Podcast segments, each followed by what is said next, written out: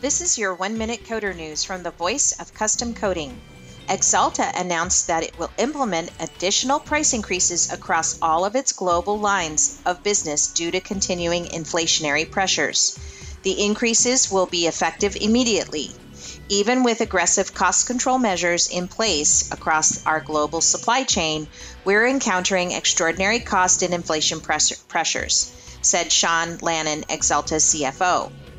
These pressures have made it necessary to appropriately raise prices to help offset ongoing cost increases and ensure our ability to continue delivering exceptional support, innovative solutions, and best in class products to our customers.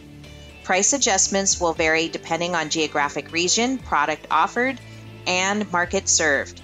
In some cases, increases may be greater where conditions necessitate additional adjustments. And that's been your one minute coder news. See you next time.